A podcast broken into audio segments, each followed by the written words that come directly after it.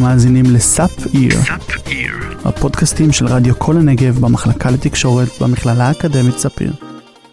טוב, אה, אין ספק שאנחנו עוברים פה חתיכת תהליך, כן? מערכות יחסים זה דבר מאוד מורכב, בין אם הן כבר מתקיימות כמה שנים, או בין אם הן עוד בחיתולים, אבל זה מורכב. הזמן עושה את שלו, ולצערי, רק בעלי ניסיון יעידו על כך. אם רק היינו יכולים לדעת איך הכל בסוף ייגמר, אז החיים שלנו היו יכולים להיות כל כך הרבה יותר קלים. אבל בינתיים, לפי מה שידוע לי, מכונות זמן עדיין לא קיימות. למרות שיש לי בן דוד שמנסה להרכיב אחת כבר כמה שנים, והוא מבטיח שזה תכף יוצא לפועל, ממש עוד איזה שנה, שנתיים, חמש, לא, לא ברור. אבל עד שבן דוד שלי יסיים לפתח את המכונה שהוא מבטיח לי מהילדות, יצאנו. שוב, אביעד, יובל, יובל, ואני אביתר, למי שעדיין לא מזהה. יצאנו להכיר את האנשים שמבחינתנו הם סוג של מהעתיד. לא עתיד, חייזרים, מכוניות מעופפות, קדמה. העתיד שלנו, כאלה שהיו במצבים שלנו ושרדו כדי לספר.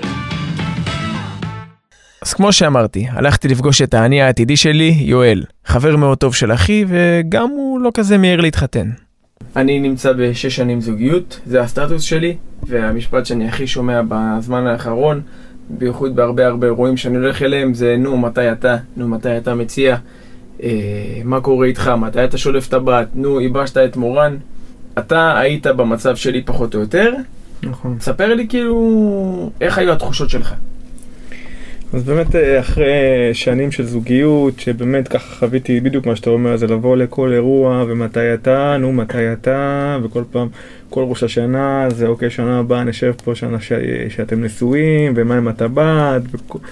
אבל אתה יודע, אנחנו ככה לוקחים את הזמן שלנו, ודי נהנים מזה. ומה, מה, במרכאות חופש הזה, שככה לפני החתונה לעשות עדיין דברים שאנחנו רוצים לעשות כ, כ, כ, כזוג צעיר, שפחות אפשר לעשות, שכשאתה זוג נשוי, שפתאום אתה זוג נשוי, יש לך, יש לך כל, מיני, כל מיני מחויבויות שבאות עם זה, שזה ילדים, שזה משכנתה, שזה, שזה מעבר לדירה יותר גדולה, והוצאות, אז אנחנו ככה בקובייה שלנו חיים, נהנים מהרגע. גיל אה, 30 אתה מתחתן. כן, אחרי... משהו כזה. אחרי שכבר עברת דבר או שניים בחיים, כן, אמרת זהו, עכשיו אני כאילו מציע גיל ברמה 29, 30 חתונה. בדיוק. באמת אחרי שמונה שנים ביחד, אחרי כל החפירות, אחרי זה הרגשנו שבאמת זה כבר הדבר הנכון לעשות. ככה לקראת גיל 30, עשור חדש, אה, באמת שלפתי את הבת. אה, כמה לחץ היה מצידה, אם היה בכלל לחץ? מצית את האמת שפחות, את האמת ששנינו ממש באותו ראש, שנינו לא היינו לחוצים על זה. גם די חיינו, ב- אתה יודע, גם שמונה שנים של זוגיות אתה באמת מרגיש כמו, כמו, כמו זוג נשוי. גם אומרים שעיקר ההבדל בין זוג נשוי לבין, לבין לא נשוי זה, ש, זה, זה, זה הילדים. פתאום כאילו אומרים שברגע ש, ש, שמופיע ילד אז החיים משתנים ופתאום יש תוקף ל, ל, לזוגיות וזה עיקר ההבדל. כן, המזל שאני ושאני באותו ראש.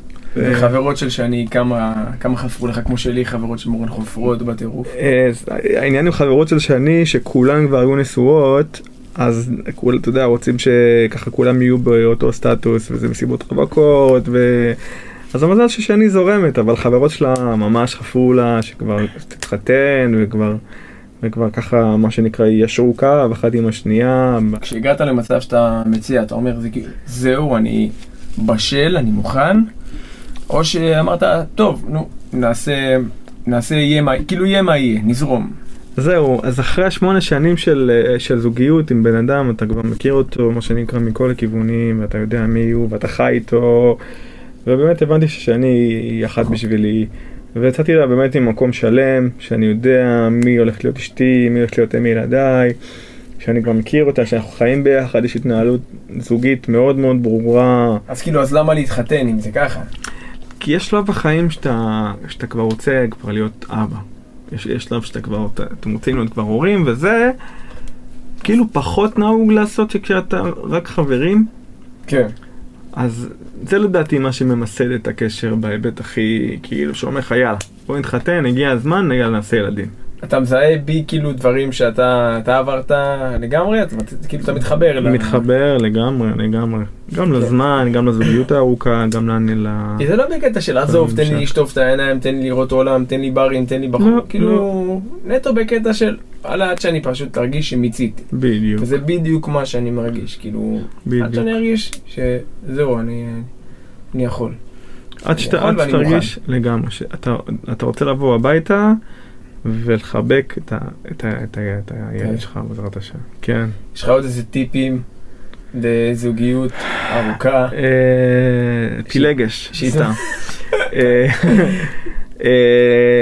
לדעת לוותר לרשום לעצמי. לדעת לוותר על מה שלא עקרוני ולהתגבר על כל מיני, על, על האגו שלך, כי ברגע שאתה, שאתה, ככל שאתה יותר עם בן אדם, ככה יש לך יותר אגו עליו. אז יואל צדקת. ככל שאתה יותר עם בן אדם, ככה האגו שלך עליו הולך ומתגבר. אבל הרעיון הוא לדעת איך למתן את עצמך ולהתאים את האגו למקומות שבאמת צריך אותו. אחרי התהליך הזה אני עדיין לא רץ לקנות טבעת, כן? אבל אין ספק שאם בעבר היו קצת חששות בנושא, עכשיו אני מבין שחתונה זה לא כל כך מפחיד.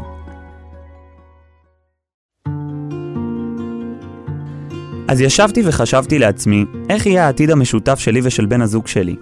מה יהיה איתנו? אנחנו נתחתן? איפה נהיה עוד עשור מהיום? נקים בית? יהיו לנו ילדים? איך עושים את זה בכלל? לדעתי, אלו שאלות שבתור גיי במדינת ישראל, אתה חייב לשאול את עצמך. וכן, גם ב-2021. אז החלטתי להיפגש עם שקד. שקד חבר משותף שלי ושל בן זוגי. הוא נשוי לעודד, והם בני 37 מתל אביב. ושם הם חיים יחד והקימו את הבית שלהם ואת התא המשפחתי. ממש כמו קפיצה לעתיד של החיים שלי. בצבא התחלתי, התאהבתי בגבר ראשון, הייתי מאוד מכחיש את זה, כאילו היה נשמע לי הגיוני, כאילו אני גדלתי, אני שוב גדלתי אחרת מ, מרוב הקהילה. אני פה, אני שיחקתי כדורגל, אני הייתי עם נשים, אה, טוטו, הייתי הכי בכיוון, כיוון הכי סטרייטי לקחו אותי. אה, ועד שאתה מרגיש שאתה מתאהב בגבר, ו... ואמרתי אוקיי זה לא הגיוני, כאילו, לא הגיוני גבר עם גבר. אז הייתי מתחיל איתה ומתחיל איתה בשביל אה, שזה ייעלם איכשהו, וזה לא, ואתה עדיין מרגיש את זה ומרגיש תשמע, אנחנו מהפריפריה, גם אני וגם אתה במקור, ובעיקרון זה, זה כמו בועה, ככה זה מרגיש, כי כשאתה גדל אז אתה יוצא מהעיר, אתה מגיע לתל אביב, ופתאום אתה רואה שהכל שם מותר, ושיש שם הכל, ואתה רואה הכל מהכל, לא ככה? כן, אני חושב שבכל עיר יש את זה. אה, פשוט בתל אביב יותר פתוח ויותר קל, כולם מדברים על זה. שוב, באר שבע עכשיו היא התפתחה ויש מצעדים וכן הלאה, פעם פחות היה את הדברים האלה, לא היו מדברים על זה. אני ובן הזוג שלי, כמו שאתה יודע, כבר שלוש שנים ביחד, והוא עדיין לא יצא מהארון בפני המשפחה. איך ההורים שלך קיבלו את זה? איך אתה באת וסיפרת להם בעצם? ואימא שלי ראתה אותי ממש עצבני והכל, מה, מה קורה? ואז אמרה, אולי אתה חושב שאני סתומה, אבל אני לא סתומה, כאילו, אמרתי לה, אמא, ואז היא אמרה לי, תגיד לי מהחברים שלך, אני אגיד לך מי אתה, אני זוכר? אז אמרתי, אוקיי, תגיד, את נורמלית, כאילו, את רצינית, כאילו, את יודעת? היא עושה לי, כן, ברור. את לא מדברת איתי? היא עושה לי את האמת, ניסיתי כמה פעמים, ראית שאתה לא בעניין, אמרתי שזה יבוא ממך, אז אני אדבר איתך. אבל אימא שלי הצד הראשון אה, שדיברתי איתו. ואבא?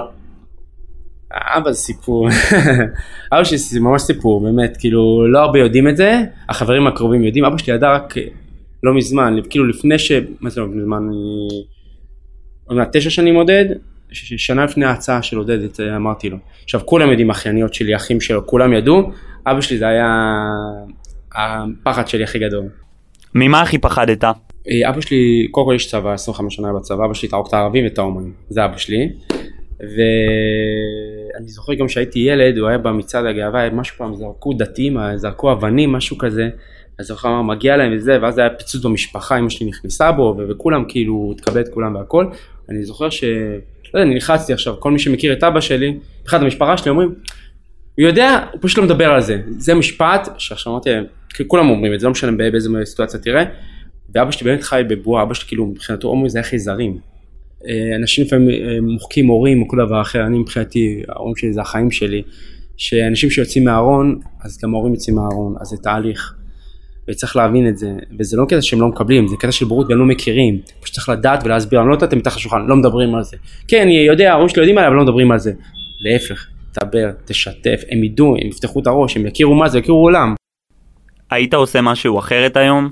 כן, ברור, חד משמעית, ברור, היום אני רואה ילדים בני 13-14 מספרים, אני מצדיע להם, כאילו, אני, שוב, אני עכשיו עסקתי, הייתי שלוש שנים באיגי, מדריך בבר נוער, אז אני שומע סיפורים, הכל מהכל, כל הקצוות, ברמה שהייתי, תבין, ילד הומופוב, הייתי, הייתי כזה ממש הומופוב, הייתי, בוא נגיד מתנהג לא יפה להומואים בשביל, כי הרגשתי את זה, אז הייתי מדחיק את זה, אז הייתי אומר פה, והייתי מגיב גם להומואים אחרת.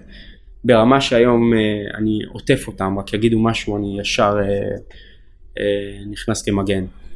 אני ב vision שלי, אני מת שיהיו לי ילדים עם הבן זוג שלי עוד כמה שנים. ומה איתכם? זה על הפרק? הזמנו ב eBay, צריך להגיע. סגרו את השמיים, אז זה בעיה. אה, זה חלום, אנחנו כן מדברים על זה, אה, זה לא עירות משותפת. אה, דיברנו פשוט, אין את הכסף, למרות שעכשיו יצא חוק חדש, אבל אה, זה יקרה. כאילו שנינו רוצים פונדקאות, עירות משותפת זה לא יקרה. כאילו יש לי את בעלי, עוד, עוד מישהי לזוגיות, זה לא יהיה זוגיות. אה, אבל בטח זה חלום, אני הייתי מבין כבר לפני כמה שנים אם היה אפשרי, אבל זה ברור, אני, יש לי אחרת שאני, שאני מכור אליהם, כי אני מכור לילדים, אז כאילו איך שלא. אה, וזהו, בעזרת השם, אנחנו, השנה אנחנו נזיז את הצעדים, אז השנה אתה אומר זה יתחיל לרקום עור וגידים. והשנה אנחנו כבר אה, נקדם את זה. מה אתה רוצה ככה למסור למי, למי שישמע אותך שהוא בתחילת דרכו והוא ככה בחיתולים מה שנקרא? בחיתולים של יציאה מהארון, זה הכוונה? גם כן, תחילת הדרך. הומואית אה, ישראלית. אני חושב שתשמור על עצמך, תהנה. נראה לי תתפזר עם מידה מסוימת. אה, תהיה כנה, תהיה אמיתי, תהיה בן אדם טוב. אה, תכבד את המשפחה. אה, אנשים לפעמים אה, מוחקים הורים או כל דבר אחר, אני מבחינתי, ההורים שלי זה החיים שלי. שאנשים שיוצאים מהארון, אז גם ההורים יוצאים מהארון, אז זה תהליך. וצריך להבין את זה, וזה לא קטע שהם לא מקבלים, זה קטע של בורות והם לא מכירים, פשוט צריך לדעת ולהסביר, אני לא נתתם מתחת לשולחן, לא מדברים על זה. כן, אני יודע, ההורים שלי יודעים עליי, אבל לא מדברים על זה. להפך, דבר, תשתף, הם ידעו, הם יפתחו את הראש, הם יכירו מה זה, יכירו עולם. וזה עולם. אה, ותהנה, והכל אפשרי. הכל אפשרי. האמת, שעכשיו אני יכול להגיד שאני ממש שמח שעברתי את המסע הזה. נכנסתי למסע מאוד סקפטי לגבי דברים בחיים שלי. באתי ממקום ציני וקליל, ולא רציתי לדבר על הדברים כמו שהם. ובסוף, המסע הזה גרם לי לעשות דברים שפחדתי לחשוב עליהם אפילו. היום אמא שלי ובן זוגי יושבים, יושבים יחד לקפה, פשוט נקראים מצחוק. אבא שלי שואל אותי, איפה חבר שלך? מתי הוא בא לשבת? אני לא אומר שהכל מושלם עכשיו, כן? אבל אני מרגיש שאני בדרך שבה הייתי רוצה להיות לפני כמה שנים. אז בובות, נתראה ברווקות.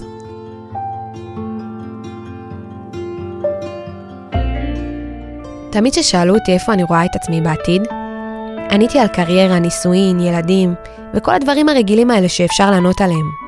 אבל התשובה האמיתית שלי לעצמי הייתה, לא להישאר לבד. זה הפחד הכי גדול שלי. כדי להתמודד איתו, פגשתי את חלי. היא רווקה, בת 34. עזבה את החיים במרכז, את המשפחה, החברים, העבודה, ועברה לגור בדרום. לבד. והיא ענתה לי על כמה שאלות שאני שואלת את עצמי כבר המון זמן. בעיקרון, הייתה לי זוגיות ארוכה, כשהייתי ממש צעירה, שזה בגיל אה, 19, כמעט ארבע שנים לדעתי. הוא היה מדהים, הוא היה בן אדם מדהים, עם ערכים, והוא היה ילד טוב, והוא היה אה, נאמן, והוא לא יודע לשקר, וכאילו לא מצאתי מאז משהו כזה. ואת האמת שזה גם היה בתקופה יפה, כאילו, כש- כשהי, כשהייתי יותר צעירה, התקופה הייתה אחרת לגמרי, לא היה את כל. כאילו זה רק התחיל לדעתי, כל הפייסבוק והאינסטגרם וכל הדברים האלה. ופעם היה הרבה יותר פשוט, בוא נגיד ככה. פעם היית רואה מישהי במסיבה, מתחיל איתה, הכל טוב ויפה, סבבה. אז, אז אני אגיד לך את האמת, אני כאילו בגלל חוויה, איזושהי חוויה רעה שהייתה לי, אז אני כזה מאוד מחפשת משהו טוב יותר, מאוד זה, ואני מרגישה אולי באיזשהו שלב אני לא בסדר, אולי אני פרפקציוניסטית, אולי אני זאת שמבררת יותר מדי. שנים חשבתי שמשהו איתי לא בסדר. עכשיו, בגדול אני יכולה להגיד לך שלכל אחד יש משהו שהוא לא בסדר בו. העניין הוא שאנחנו צריכים להבין שקודם כל, אני באמת מאמינה שמשהו שלא קורה, זה מסיבה מסוימת, ושלכל דבר יש את הזמן שלו. אם אני מדברת עלייך, או אם אני מדברת עליי, אני יודעת שאני, היום אני יכולה להגיד לך, שאחרי המסע הזה שעברתי, בכל הזמן הזה שהייתי לבד, שזה הדבר הכי טוב שקרה לי. כי בזמן הזה אתה הרבה לבד, ואתה לומד להכיר את עצמך. ואף פעם לא פחדת מלבד? תראי, יש בזה משהו מפחיד. שוב פעם, היו לילות שהייתי הולכת לישון ואומרת, מה, לא יהיה מי שיחבק אותי? נגיד, אני אספר לך משהו, אני אשתף אותך. אני גדלתי בבתי חולים, ההורים שלי, אבא שלי חולה לב עם קוצב לב, ואימא שלי גם עברה ניתוחים מסובכים. והיה את, הרגע, את הרגעים האלה בלילה במיטה, שאתה אומר, די, לא בא לי חיבוק של אימא, לא, לא בא לי חיבוק של אחות או חברה, לא בא לי שאנשים יגידו לי שהם אוהבים אותי כי הם חברים שלי או לא יודעת, כאילו בא לי מישהו שבאמת בכל כולו הוא רוצה להיות שם, והוא רוצה לחבק אותי, והוא רוצה להיות שם בשבילי, אבל כל עוד אתה בטוב עם עצמך, וכל עוד אתה מספיק חזק, ואתה יודע לה, להבין שהלבד הזה הוא גם, הוא גם טוב, הוא מלמד, ובאמת, אני חושבת שכל השנים האלה שהייתי לבד, זה פשוט יצר את מי שאני. אז אני הרבה פעמים כאילו מפחדת להיות לבד, ואז אני מוצאת עצמי אה, בלילה כזה מדברת עם, אה, עם אחד החברים שלי, שבוא נשב, או עם אחת החברות שלי, ובאמת, אני כאילו הרבה פעמים, אני אומרת לעצמי, אימא'לה, אני אגיע לגיל מסוים, ויכול להיות שאני אהיה לבד, כל החברים שלי התחתנו, כולם יגיעו לשלב שהם בזוגיות, ש... ואני אהיה לבד. זה מרתיע אותי הרבה פעמים. אני באמת יושבת לעצמי, לפעמים חושבת, ואני אומרת, יובל, תוציאי את המחשבות האלה, זה לא מחשבות נכונות, זה לא מחשבות שלך, בן אדם חיובי. אבל זה קורה, אני גם ילדה יחידה, וזה הרבה פעמים משפיע עליי שכזה, אין לי אחים, ואני תמיד, ההורים שלי נתנו לי להיות עם חברים, ואני מוקפת כל הזמן אנשים, אבל בתכלס אף פעם לא היה לי את המישהו הזה, שידעתי שהוא שלי, והוא אחד, והוא יכול לישון איתי בלילה במיטה. אני מפחדת נגיד עוד עשר שנים להיות לבד. עכשיו אני יכולה להגיד לך, אחרי הרבה שנים, וזה יקרה גם לך, אני, כמובן שאני, שאת לא תהיי הרבה שנים לבד, אבל זה יקרה גם לך, הדבר הזה ש...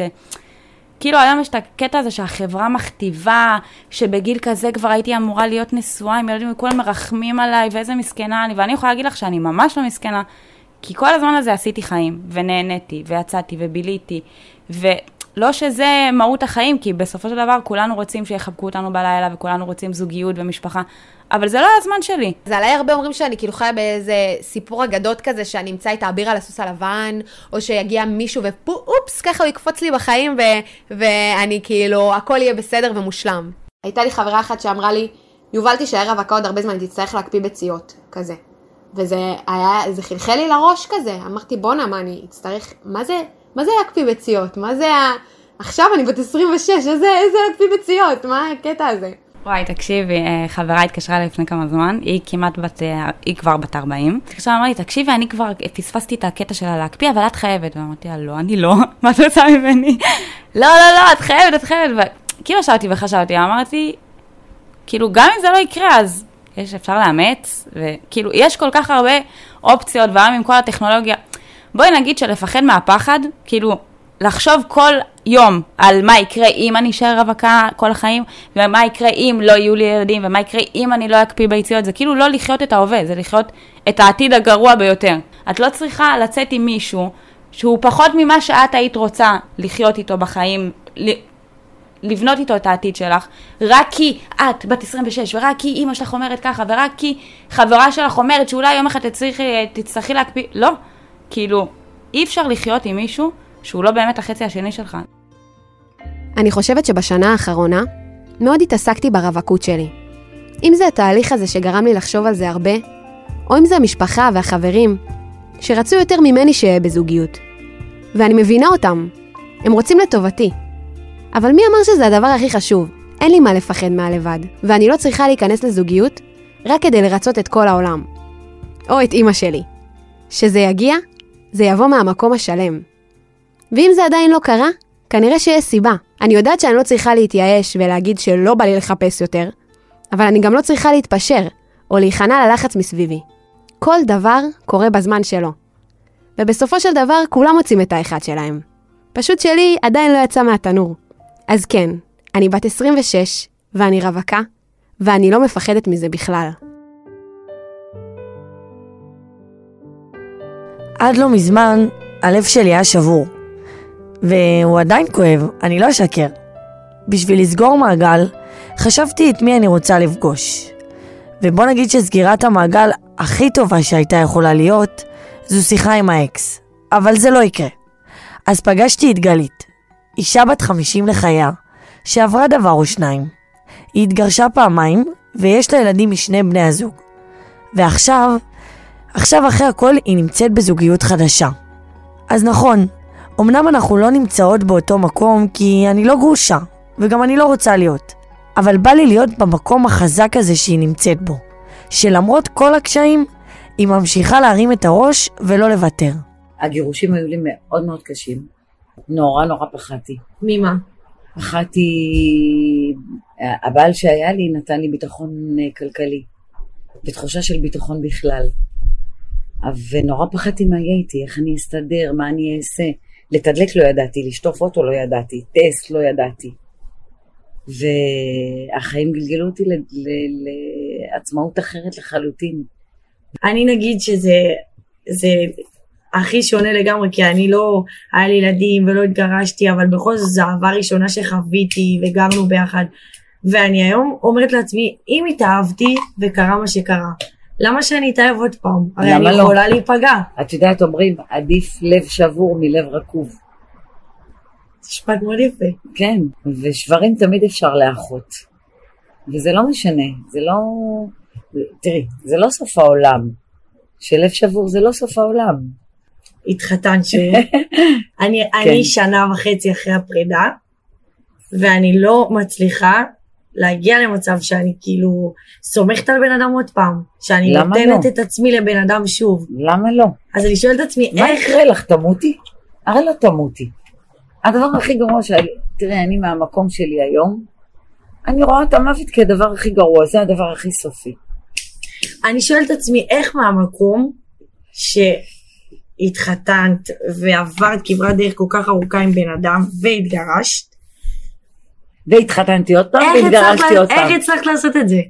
זה, אני חושבת שקודם כל זה צריך, אני- מצריך אומץ מטורף. אני בן אדם שמאוהב באהבה.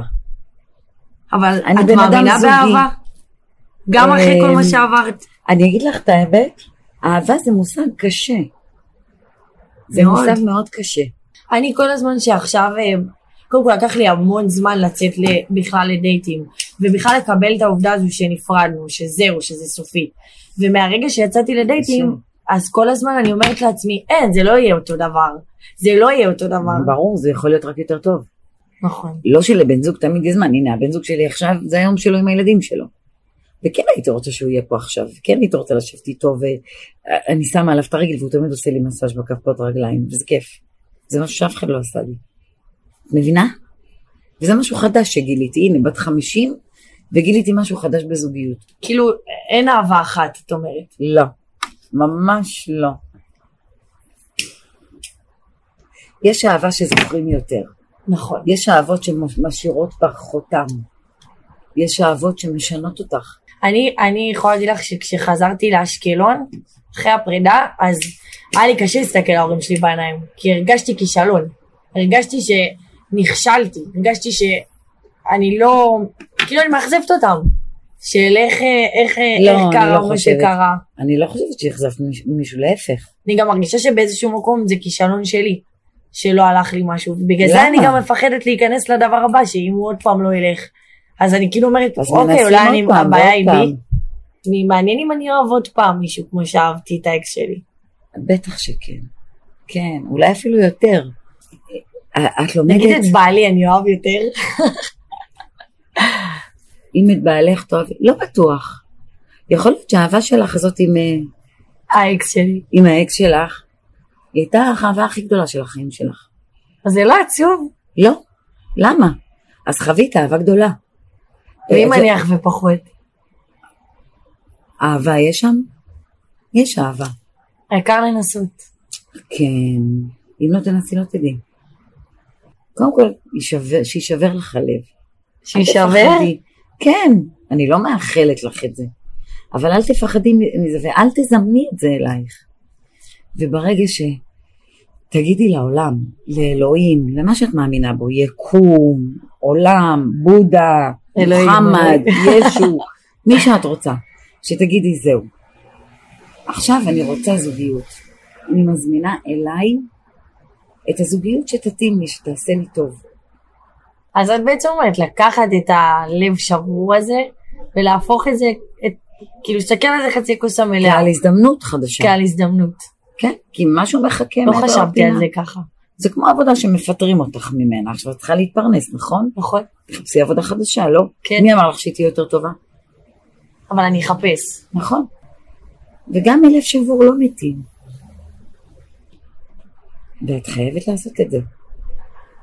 את ילדה, את צעירונת, את חייבת להתקדם. כל הזמן בחיים יובל להתקדם. כל הזמן להתקדם. וואלה, מעדת כמו ילד שלומד ללכת, הרי כשהוא נופל, הוא לא זהו, הוא לא מפסיק לנסות. הוא עוד פעם קם וממשיך לנסות. תמיד תסתכלי על זה. אז היום סוף סוף אני יכולה להגיד שאני באמת במקום אחר. במקום יותר שלם עם עצמי.